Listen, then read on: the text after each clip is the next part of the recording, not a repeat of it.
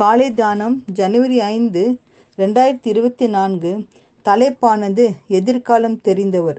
என் உள்ளங்கையில் உன்னை வரிந்திருக்கிறேன் என்றான் நம் தேவன். ஏசைய நாற்பத்தொன்பது பதினாறு. இது எருசலேம் நகரத்தை பற்றி தேவன் சொன்ன வார்த்தை.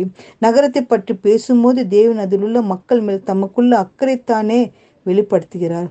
நாசரத் நண்பர் ஒருவர் ஒரு சம்பவத்தை சொன்னார். அவருடைய சொந்த ஊர் அருப்புக்கோட்டை. நாசரத்தில் அவர் தன் அலுவலகத்தில் இருந்தபோது ஒரு நாள் ஜோசியக்காரன் ஒருவன் அவர் அறைக்கு வந்தார். அவர் கையை பிடித்து பார்த்தார். அப்பொழுது தான் அவர் வேதாகமத்தை படிக்க ஆரம்பித்தார். நீ வடிக்கையிலிருந்து வேலைக்கு வந்திருக்கிறாய் என்றார். அது உண்மைத்தான் நாசரத்துக்கு வடிக்கைத்தான் அருப்புக்கோட்டை இருக்கிறது.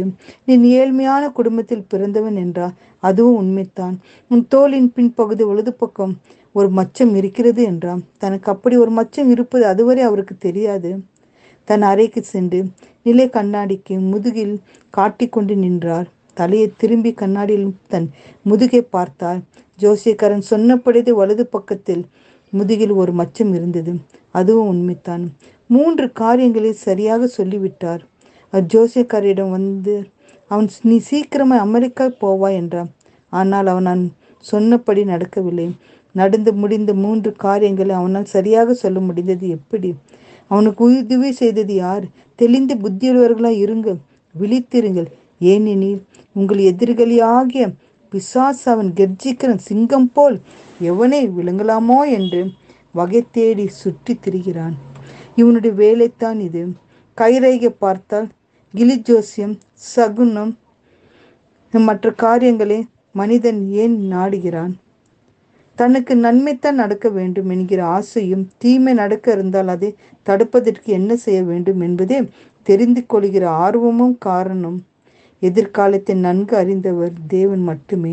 நம் எதிர்காலத்திற்காக அவர் திட்டம் வைத்திருக்கிறார். நடக்கப் போவதை நாம் தெரிந்து கொண்டு நாம் ஏதாவது செய்ய வேண்டும் என்றால் நிச்சயமாக தேவன் அதை நமக்கு தெரியப்படுத்துவார். அப்படி நான் என் செய்ய வேண்டியது எதுவுமே இல்லை என்றால் அவர் நமக்கு சொல்ல வேண்டியது இல்லை.